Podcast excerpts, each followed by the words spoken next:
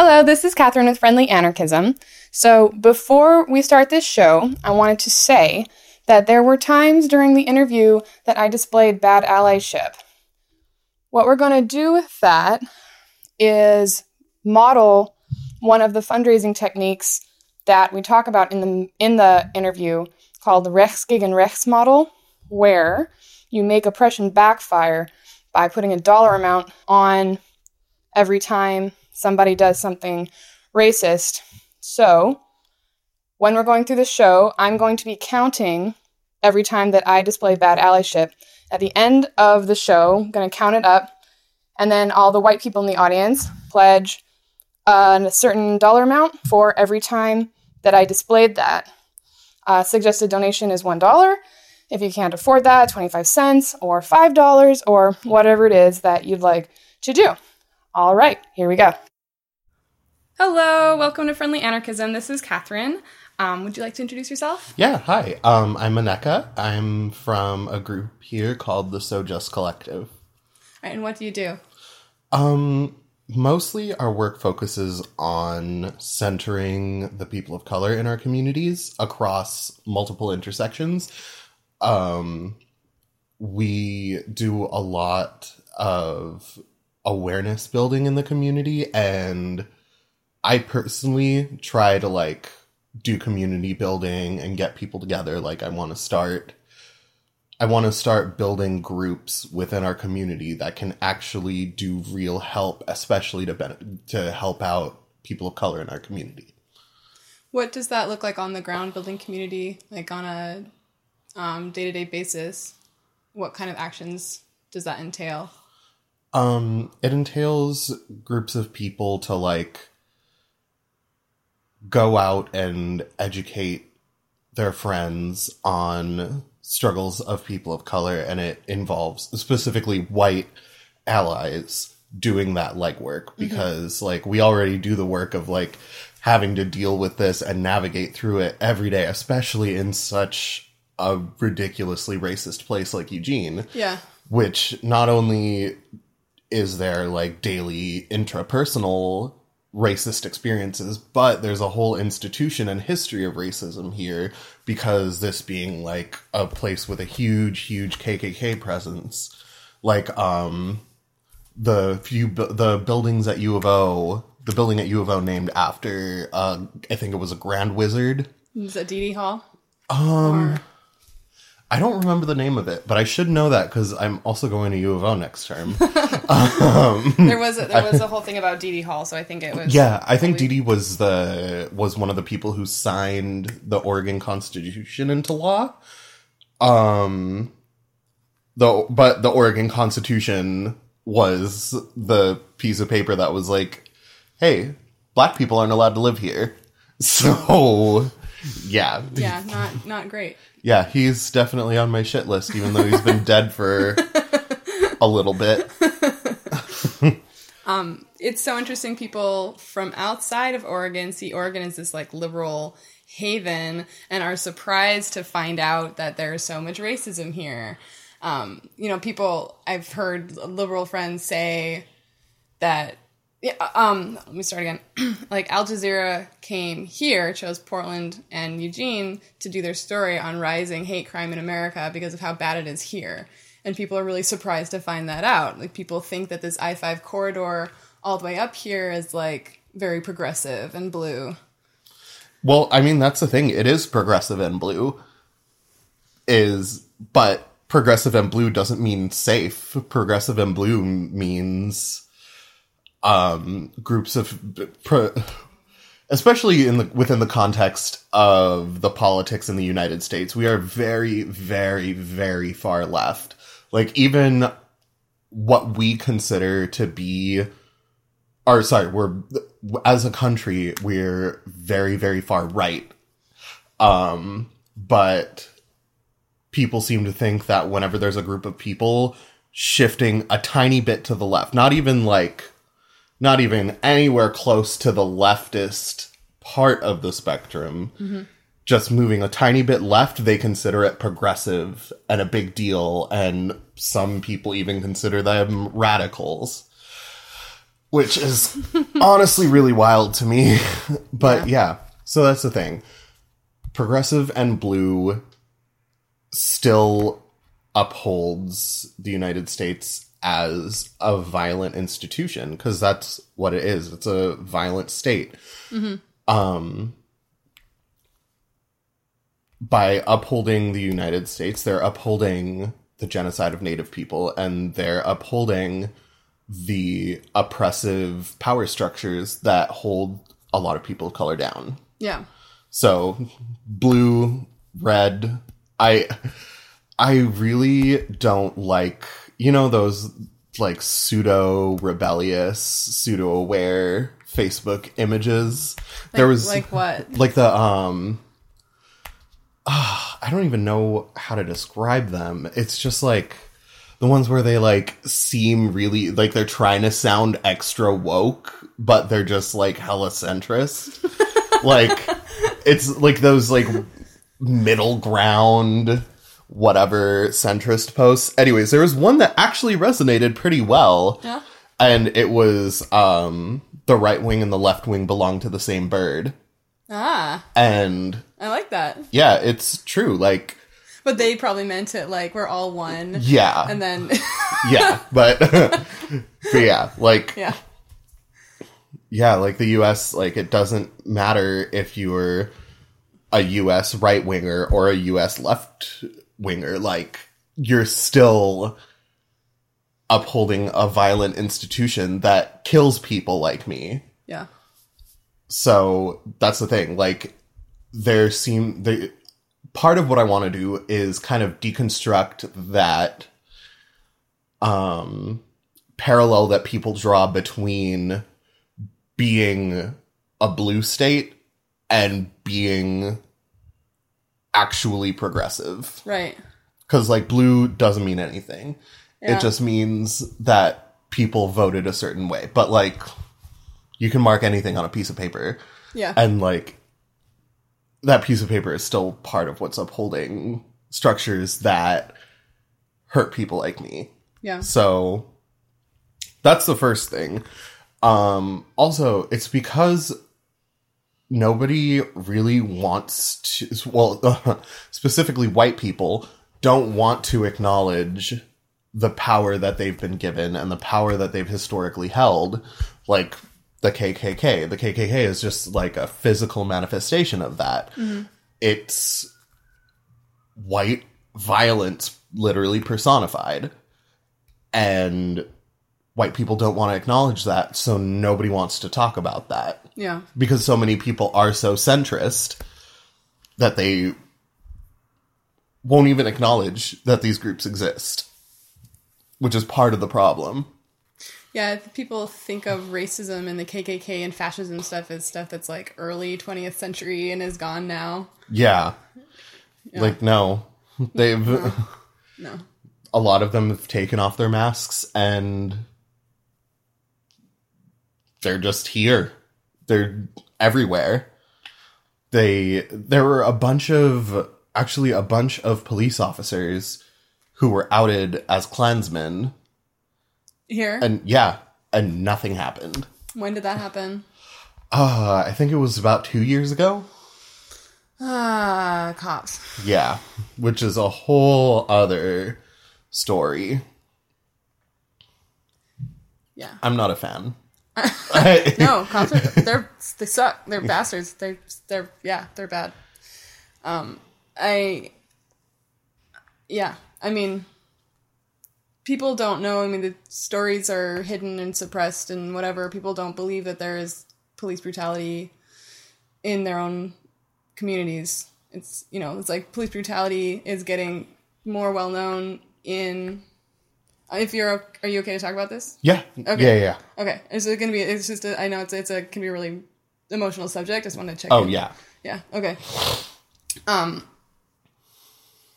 With Black Lives Matter, ex- helping expose police brutality in America, I think there's a more a wider understanding or acceptance in some ways of the fact that it actually exists as you know but i feel like everyone sees it as it's other places you know Yeah.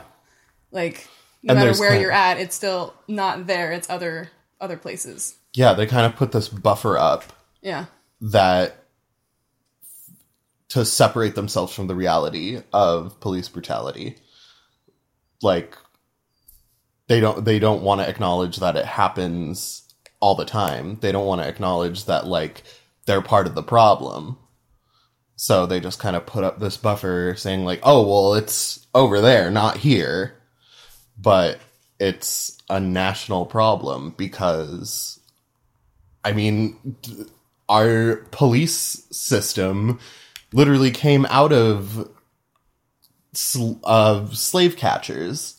Yeah. Like the original, like the purpose of the sheriff was to catch runaway slaves. And and people are like, "What? They're racist?" No, they're not. like it, was- the, it- they are absolutely the found they are racist down to the core their foundation is built literally on the backs of black people and it has not changed since what the 1800s it hasn't changed at all like w- in the 1800s you had a slave catcher um slave would run away slave catcher would take them in force them into working. And now, instead of putting them on a plantation, we're they're rounding up black people and putting us in prisons and forcing us to do prison labor yeah, for cents on the dollar. yeah, So it really has not changed that much. yeah, and people just don't want to acknowledge that. They don't want to acknowledge that we that there are issues that they are directly involved in which makes sense but are you really like they're really going to let this sense of i don't want to do have anything to do with this they're going to let that get in the way of actual people's lives. And i think that that also ties into the dehumanization of black people. And and I am not one to ever disregard race. So I'm definitely not disregarding race, but prison there's a issue of dehumanization in, of prisoners in general, mm-hmm. namely because majority of the prisoners are black. So it kind of makes people okay with prisoners working for cents on the dollar because I guess they've broken rules, but like there are people in prison who are there because they couldn't pay their parking tickets or like yep, there are people in prison who like not everybody who goes to prison is a violent offender. Not everybody who goes to prison is a a danger. Most of these people are just people who couldn't pay for something. yeah. I mean, right now in Hurricane Harvey, uh, the meme is going around again, which I'm glad to see it again of side by side photos. Um, black kid holding food taken from a grocery store, and then a couple white people holding food taken from the grocery store, and the two headlines that go along with it. The headline said like one, um, uh, like somebody ra- Like somebody looting through the store, through and the the store, other the other one, one is like- they found some food in a grocery store. Yeah. they they found it. Wow. So the idea is criminality doesn't have any basis in action at all. Like criminality is based just in whatever it needs to be to keep our society staying the way people like it. Yeah. And it it contributes the people in power want to stay in power, whether they know it or not. Yeah. So these systems were set up so that honestly that a lot of these people who do hold power don't know that they hold that power, so they hmm. can't be ch- so nobody can challenge them on it because they don't even know that they hold it. Oh, it's pretty clever. Yeah. I mean, those old ass white dudes in the 1700s may not have known what a germ was, but they managed to set up this insidious system. Yeah. So, I mean, props, I guess. Yeah. I don't know. I don't know. I don't know. And then you know, people like to think of reform or change or that the country's getting better and better. But it's like if you look at the very basis of the country, the country is based in the idea that the only people who are actual humans are wealthy, property holding men. And like those are the people who are human and get to have rights. And it's still that's a seed of the bake the, of our country that's just like baked into the very fabric of the constitution and as much as you can try and reform it, it seems like it'll always come back around to the seed that you planted, which is where we're at now, where who is in power? Yeah. Just a man known for his property who's white, and he literally has no other claim to that position of power, yeah. you know? Oh yeah. So it's like it hasn't gone away because that's it, it can't go away because it's the basic building block of what made this country defi- defined how it defined itself. Yeah. So yeah. That's why I'm kind of done with reform. Yeah, I don't think it. Uh, I don't think it works. Yeah, no, it's it's been you know it's been a it's been a few years. We've been been trying it out. We've been trying it out for you know uh since 1776. Yeah, Hasn't been working out so well, so maybe it's time to just kind of ditch that. And, yeah. And people say, well, things have gotten better in this way, and this way, and that way. And it's like things have gotten better for who in this way, and this way, and that way. yeah, Yeah, like the only big change is now it is not entirely legal for any old person to buy me but that's it and they just have to launder you. that is a low low bar that is a very low Yeah, bar that's a very low bar. Yep, yep. And it's not even. It really is basically just you just have to launder your slaves now. yeah Put them through a different hoop yeah instead of holding the deed. Yeah, it's pretty fucked. yeah I mean, about cop brutality here in Eugene.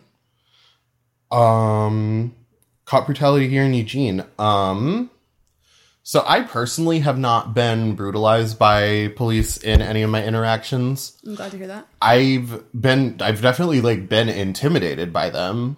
Like, they have definitely used their tactics to try to intimidate me. But thankfully, I had some great lawyers on my side. Um, I'm not going to talk t- about that, especially on something that's recorded. Yeah. Um, Good idea. but Good idea. um, it is definitely an issue here. Like, I think about a year and a half ago, um, the president of Eugene's NAACP chapter, his sister was beat down by some of Eugene police, some of Eugene's cops. Really? Yeah. So, like, it's definitely not an isolated issue. Like, it's everywhere. Yeah. I had a pretty shitty experience with the cops here in Eugene myself. Um, so we have a really cool um, group of people called Cahoots. Yeah. I like Cahoots. Yeah. And actually, I only figured this story out. This story didn't make any sense to me for a long time until I had just talked to you like last weekend. Um, so we have Cahoots. Cahoots is who you can call for mental health crises instead of the cops, which is awesome because we need those services because cops should not be dealing with people in mental health crises. Yeah. right? Um, but they're still dispatched by the police. So you have to go through the police. Yeah. So, like, because of what happened to me, I thought Cahoots was just badly trained cops, and I didn't want to call them or deal with them, and I had a really, really negative feeling about them. And it turns out that what actually happened is that I wasn't dealing with Cahoots, I was dealing with the cops, because you told me that there's like, because it goes through the police department, there's like secret code or whatever where they they first screen to see if somebody's a threat. Right? Yeah. Right? Okay, so like what happened to me is I'm in I'm in a relationship. I was going very badly at that moment, like very badly. And uh, I get in a fight with this guy. It he's threatening to kill himself, and things are getting really bad. And he just like walks out of the house, and I can't calm him down. I think it, he really might at that moment. Um, I'd heard about cahoots, so I call Cahoots. I didn't realize that it was di- they were dispatched through the cops or whatever. And I'm just kind of like freaking out. And they say, "Okay, cool, whatever. We'll send somebody." Um, and it turns out what happened. Now I understand this better. Is that they didn't send Cahoots. Something I said had like registered him as a threat, and they just sent a cop. And the cop finds him on the street, like yanks him off the street, slams him into the police van, handcuffs him, and like he's already distraught, right? Yeah. He's like, and then just holds him, and the cop calls me back and like, uh, he doesn't seem like a threat. We, I can't keep him. And I was like, what? Wh- What do you mean? Like what? Because I thought that there was gonna be somebody that came and like talked him down or therapy or whatever. I didn't really know what was gonna happen, right? But not that. but not not that. Yeah, yeah, yeah. Just like fi- basically physically assaulted, handcuffed when he's already like super upset, and then so they just release him into the wild after totally escalating him, oh, yeah. right? And now I don't know where he is. I don't know what's going on. Like I'm totally freaked out.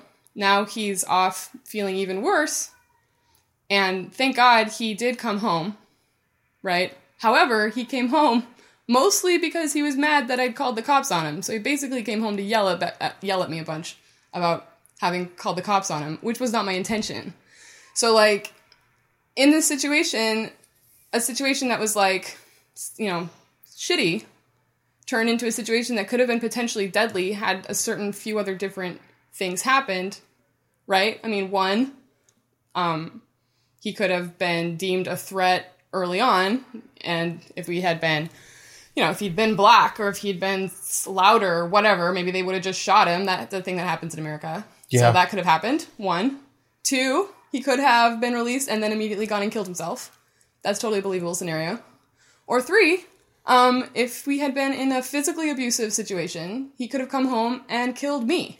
Like, luckily, we weren't at that point or anything, and he's a sweet guy, but that's the thing, is that he was so mad about having the cops called on him because it's such a like horrific experience. I've never seen him like that. I had never seen him like that, so I can only imagine that somebody in a position similar to me who's in a worse situation in like a physically abusive situation would have that interaction with the cops would have put me at serious risk. So it's like I didn't even want them there. And like that's the kind of thing where it's like that's only you know one personal interaction that is like you know I'm white and you know luckily everything turned out just fine. But people especially sort of in my demographic and middle class and stuff don't ever see or understand how cops just always seem to make situations worse. You know what i mean like you were talking about that how they just pretty much inevitably always escalate a situation right It's because they all they just they want action. Like that's why so many people join the police force is because they see they watch TV, they see these like cops busting down doors, catching bad guys. So they go into it with this idea of, yeah, I got to be a badass. I get to be this like badass TV cop. And then they try to find excitement in uh, for lack of a better term in these situations. And you know if they can't find it they'll create it. Or they'll act as if there's some excitement in the situation even though it's completely unjustified. Yeah. So yeah. yeah. It's like, yeah, he was walking down the street being probably quietly stormy upset, and that requires you to like physically restrain. Like it's just like so Yeah. over the top.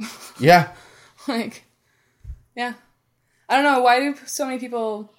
I think maybe like, liberals and people who are not haven't ever seen the cops in action in the way that they suck in action yeah um, it's scarier to think of a society that is out of control and can't imagine how it you know assuming that cops are doing the thing that supposedly society needs them for how do you manage that and that's a question when i say i'm an anarchist people all the time like well what, how do you do what do you do if you don't have cops you know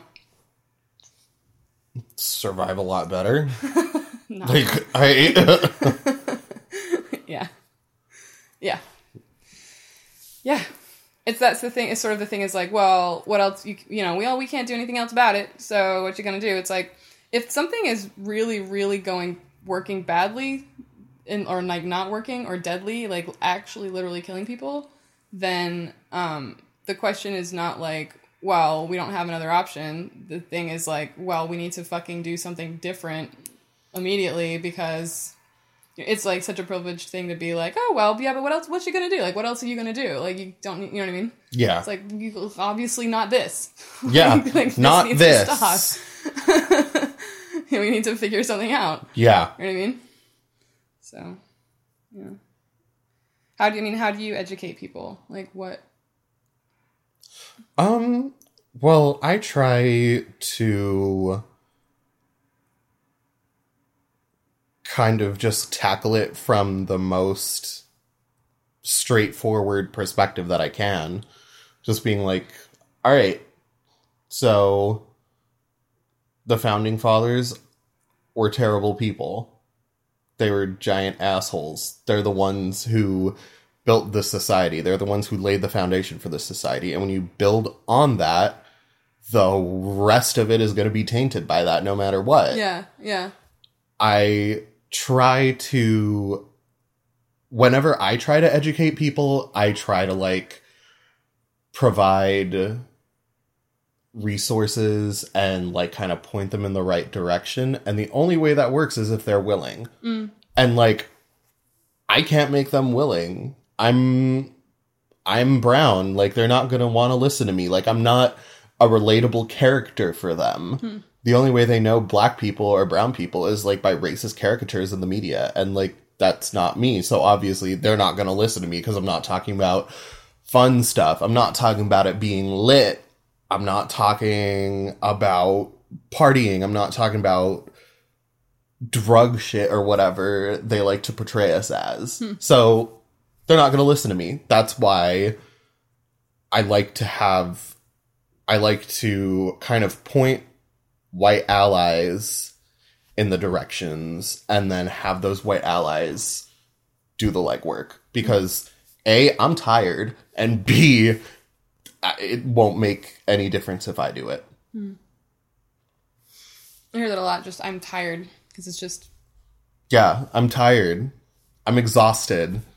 I am constantly exhausted of having to defend my humanity at every point. And I'm just tired. So y'all do y'all do that work. I I know that it doesn't work for me to do it. And I'm not going to further exhaust myself for a fruitless effort. So but I do that's why I like have other that's why I try to like like whenever I um kind of t- like I'll do um I've done uh gender sensitivity well not like gender sensitivity training but like I was on a panel for um a bunch of mental health professionals who wanted to learn about navigate about how non-binary people navigate the mental health um industry.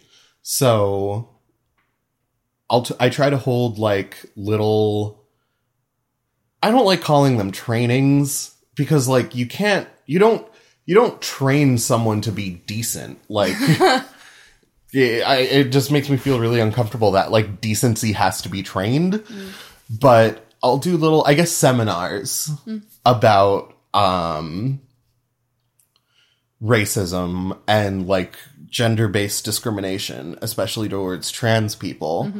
And the reason why i'm fine with holding those is because the only people who go to them are the people who are actually willing to hear about it and are willing to learn from it oh, I see. hmm so I kind of just, I'll like tell a few people, organize a place, and then I'll do something. Or people are more than welcome to call me and be like, hey, I'll give you like 50 bucks if you will talk to these people about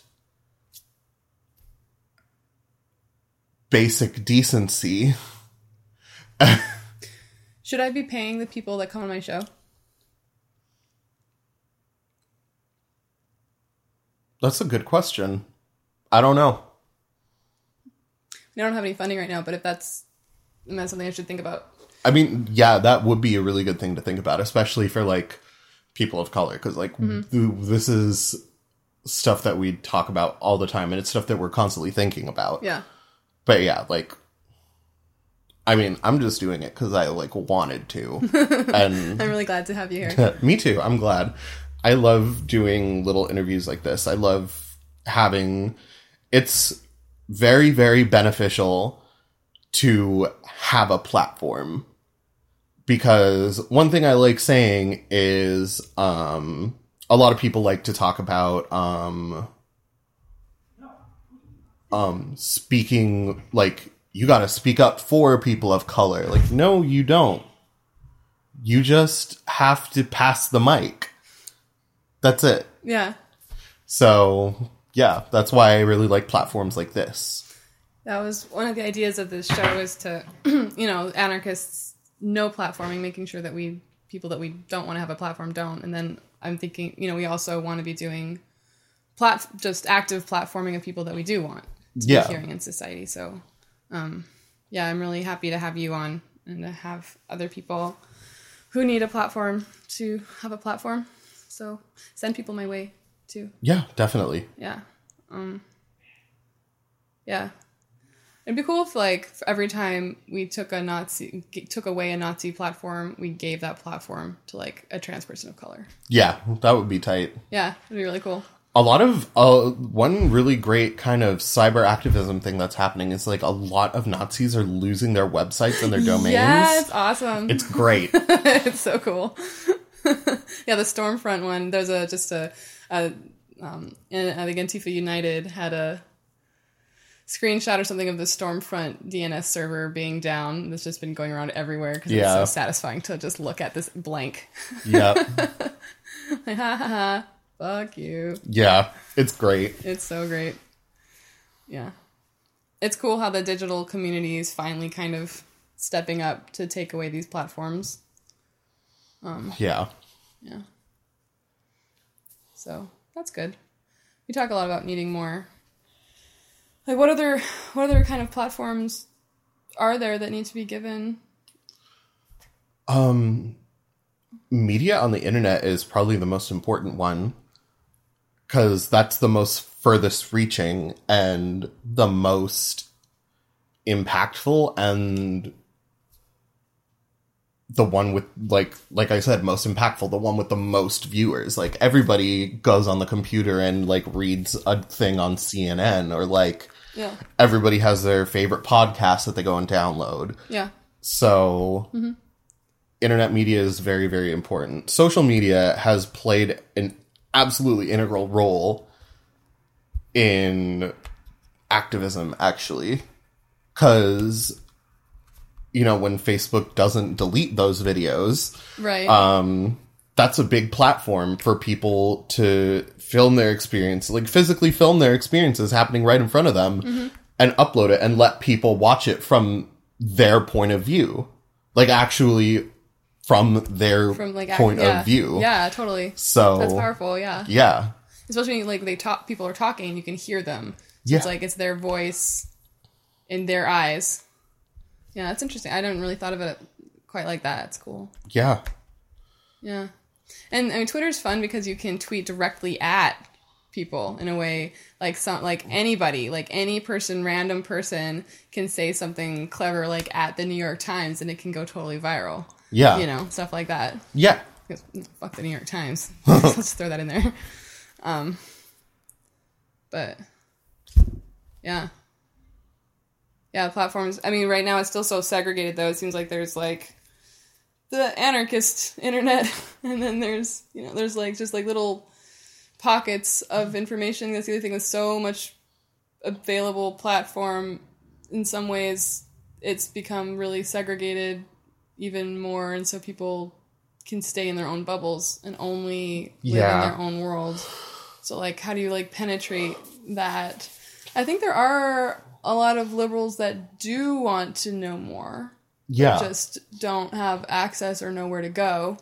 You know, it's like getting resources to people who do want to be like actively progressive or even like more radicalized from where they're at. You know, um, just like getting them resources, getting because the way our society is so stratified, is like people like you probably just aren't have a harder time getting into a room with some people. You know, just like not even in the same physical space. yeah. You know, like I can't I won't get invited or even I won't even know about things that are happening because I'm not like rich or white or any other qualifier which is why I like my my um kind of my internet space cuz like it's mine and like if people want to come here and look at my stuff and like see what I have to say that's their choice and they're there because they want to be there. And that's why I like holding these seminars and panels because like the only people who are going to go there are the people who actually want to hear it. yeah, And then they're the ones who can go out and talk to other people about it. yeah. And they can be like, look, here's some resources that I learned. You should use these too. Well, since I the podcast goes out to sort of a interesting random group of folks, my my audience is an interesting mixture, I think, of people. Uh, like, what would you what would you have them do? Like, if, as as if this was a seminar right now. Like, what are some key points to get out to the type of audience that I have on my podcast, which is a lot of white people, I think. Yeah. And like a lot of people who are sort of new to radical radical scene stuff. Yeah. So You know, honestly, one of the biggest things that I can tell white people right now is confront your racist family members. Like, I don't care that you're going to ruin Thanksgiving. People's lives are ending.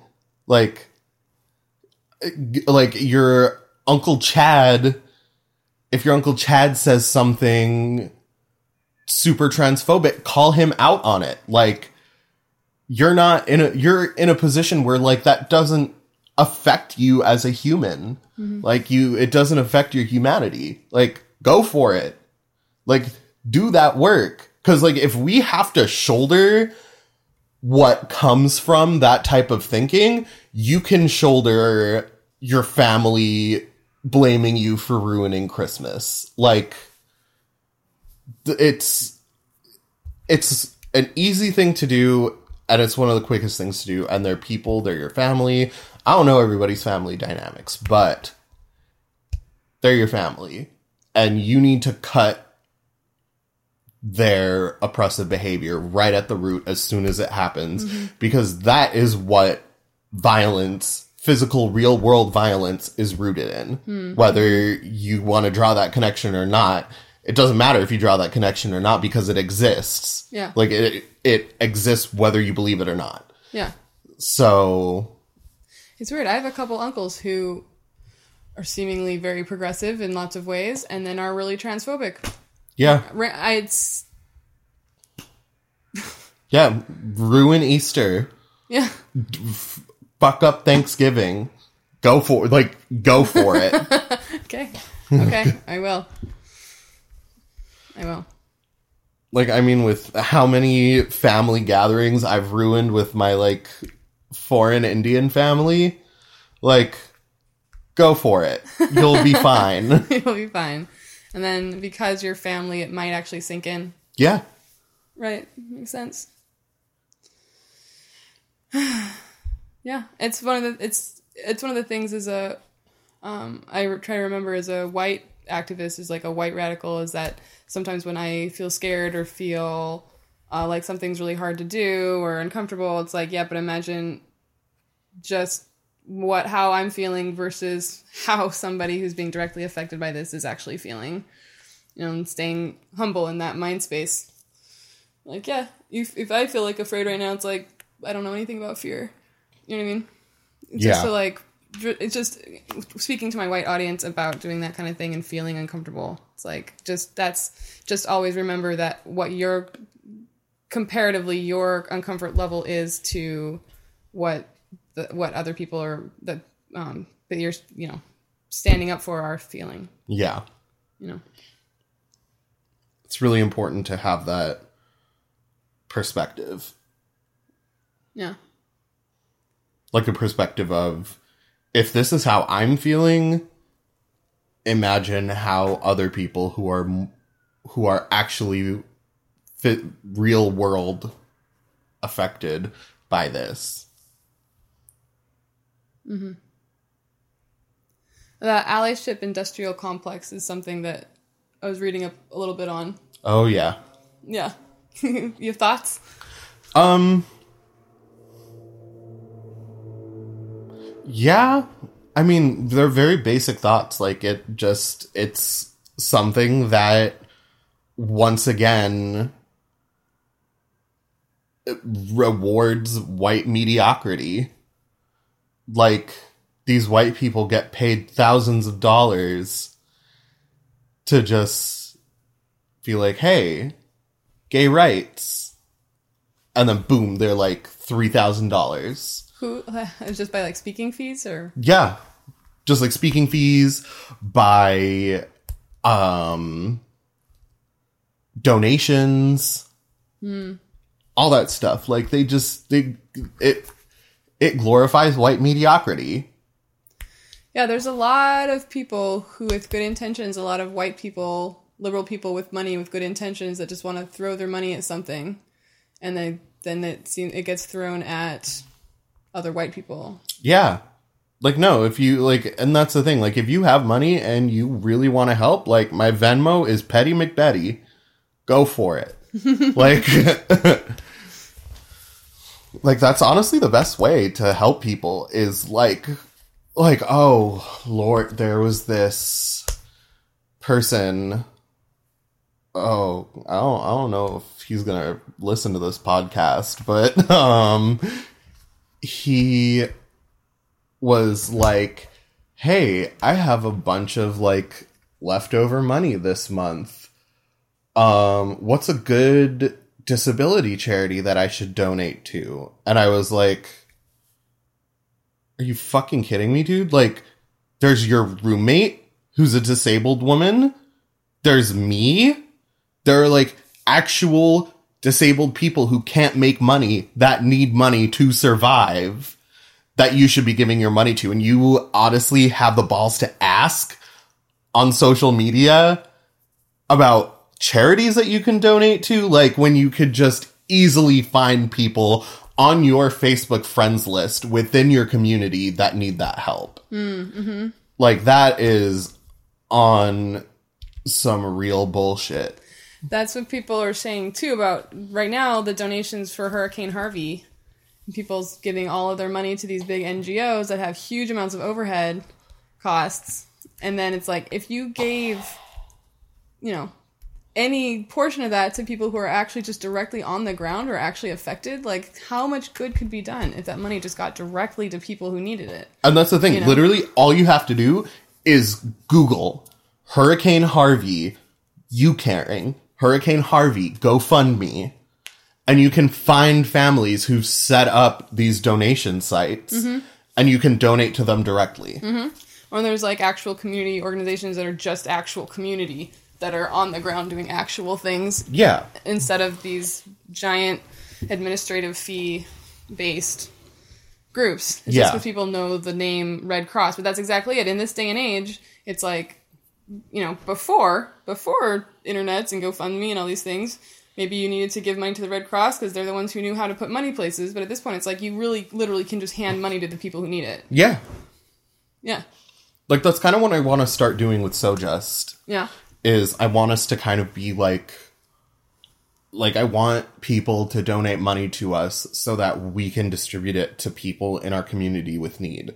yeah, And that's one thing that I talked about at that potluck mm-hmm. is like I want to start I want to like open up donations for so just to a community fund mm-hmm. to give to people in need or to like use it to buy food for people in need or to buy clothes for people in need and all like whatever people in our community that are most marginalized need. I think that's a good idea. The I think that one of the reasons people don't want to do that and just like give out money is because it's not vetted and they're worried about scammers, which is a real thing. Oh yeah. You know what I mean? So it's like need need somebody, some sort of intermediary that they trust to vouch for where that money is going. So I guess people go to like the Red Cross because they know that. Well, I know the Red Cross. I they I they will do good things with that money supposedly. You know what I mean? So, um, how do you you know how do we gain the trust of people with money so they don't feel like they're being scammed? You know what I mean? Yeah. like that's that's kind of the one of the difficult problems you know people just will trust the big name Yeah, and honestly, I don't know how to get them to trust us. yeah Hmm. I guess like the more people that work with like for So Just's case specifically is I guess the more people who work with us, the more people will spread word about it and be like, "Hey, these people are actually doing some pretty good work." So, help them.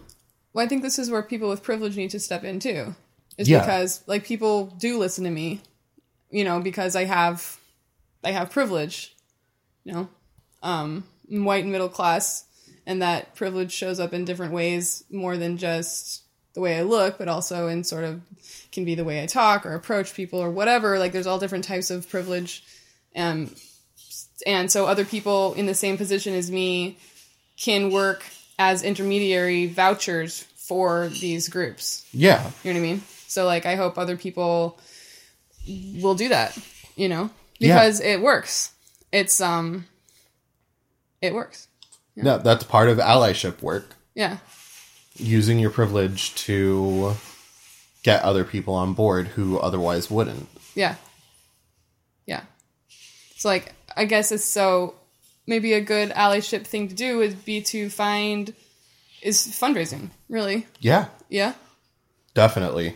Yeah. Because like nobody wants to give money to like a poor brown twenty something, Well, I mean they do just through a rich white person. but then they're not donating it to the poor brown person. In their mind, they're donating it. They're donating it to a well-known, trustworthy white person because Right. That's they're right. obviously going to trust white people with their money more than they would trust me. Right. Like, which is just how it works. Like that. It's part of the insidious system. Yeah. It's pretty unsexy, I think. Fundraising feels unsexy to people. That's like- also true. There's no appeal to it. Yeah. Yeah. I think it can be fun.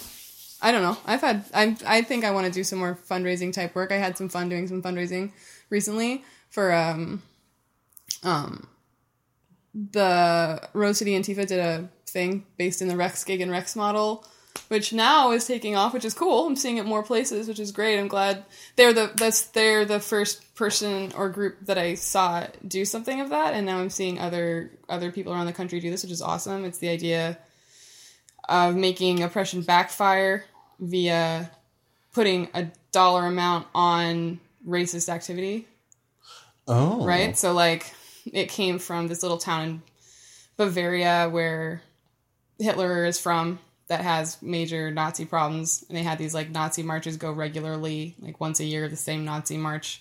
So what Rex Gegen Rex did is they set up um uh meant like a um sponsorship. So people would sponsor a Nazi per meter that they walked. so like Oh boy. so then it's like so then every meter that meters that the Nazi walked, they were actually raising money to fight Nazis. Okay. Yeah, and then it was actually really funny. So they like put out markers and like they did all this encouragement for the marches, and like the Nazis had no idea what was going on. They're like giving them bananas. so and they raised a shitload of money, and it was like really fun. So they did manage to make fundraising like fun, which I think is something that we need to do. And so like um, Rose City Antifa, they did a thing where um, they were raising money for the National Network of Abortion Funds and they did that by going to a Joey Gibson rally. And every time they saw them do some sort of fashy creep thing, people pledged to donate a dollar amount for every time there was something fashy that went on at a Joey Gibson rally. And there turned out to be like 50 things or something, and they raised almost $700. And um, yeah, it was cool. Cool. And I think that kind of thinking and that kind of model and being uh, creative with the fundraising, it can actually be fun. Like it doesn't have to be a total drag. If you're doing it in sort of the liberal model of just sort of like asking people for money or trying to like, you know, be like you sup- shame people, trying to coerce or shame people into giving money. Well, we know as anarchists, shaming and coercion don't work. People don't like that, and people resist it, and people don't want to think about it. But I think there's a moment here right now where we have a lot of people who are genuinely good-hearted liberals that have cash that don't know what to do with it. Like if we can be clever and make it fun, we can get that cash into revolutionary spaces and back into the pockets of people of color. You know, if we can like be not just look at fundraising as like an obnoxious capitalist thing, even though it is, but see it as it's kind of a necessity. Yeah. You know what I mean? Like we really do need to be doing that. You know what I mean? Yeah. And especially people who have connections to the liberal community, white people, are the ones that need to be taking up the reins of doing what could be really unsexy work of getting money getting money to the people who need it. Yeah. You know what I mean? Yeah. And that's really important. Yeah, I mean, you don't get a big. It seems like you know you don't get like a big allyship star for that because it's just like you didn't. You know what I mean? I don't know. Yeah. It doesn't seem as fun, but I think that doesn't matter. So, so like if so just needs, I don't know, and I think it can be fun. Yeah. I want. I would love to find a way to do a fun, do a like fun fundraiser with So Just. Yeah, you should. It'd We should figure something Yeah, out. that's something I should look into. Yeah, no, I'd love to work with- on that. I'm like way into it. Okay, cool. yeah. yeah, totally. Um, yeah. Um, we have like ten minutes left. Is there anything else that like that you want to get out to the world, or anything you want to talk about? It's your platform. Talk about whatever you want. I kind of just want to repeat myself. Um, one of the biggest ways of fighting these oppressive structures is by calling it out when you see it. Call it out and educate as soon as you see it. Like I, like I tell it, I tell all my white friends, ruin Christmas, ruin Thanksgiving, turn it into a, a hellfire okay. D- raise hell. I don't care. It's too late. Like y'all wasted enough time. Like people are dying now. People are getting assaulted now. Call it out. Nip it in the bud. That's that's where all of this shit stems from. So you got to cut it right then and there. Doesn't matter. W- ruining Christmas isn't as bad as a trans woman getting bashed because a dude found out she was trans at the end of a date. Yeah. Like, It's like people don't see that being like, well, you know, my racist uncle said an off-color joke connected to like police brutality and murders, but it's the same like underlying yeah, it's this, it's what, it's just an offshoot of the same system. yeah. So, yeah, that's my final thought. Ruin every family holiday. okay. Just fuck it up. Fuck it up. Fuck it up. Fuck shit up. Yeah. Yeah. I mean, we do have more time. If there's anything else you want to talk about, are you done? I'm done. Also, my throat is starting to hurt. So, Okay. I am, I am done. Okay, cool. I have said pretty much everything I need to say. Awesome. Thank you so much. Yeah, thanks for having me on the show. Yeah, and we'll, we'll be in touch. Yeah. Okay. All right. Bye. All right, so we have reached the end of the show, which means it's time to count up my own instances of bad allyship to donate money to Aneka. I found 14, which included six times interrupting them, five times centering myself, two general insensitivity, and I'm count that last one as one performative allyship because I didn't need to say that on the radio. That means the suggested donation is $14. So, white people, their Venmo is at Petty McBetty, and their Square Cash is dollar sign Tupac's hologram. So, go ahead and take whatever your pledge amount was, times it by 14, and go cough it up. Remember, Think about every time that you have been knowingly or unknowingly racist, transphobic, or ableist.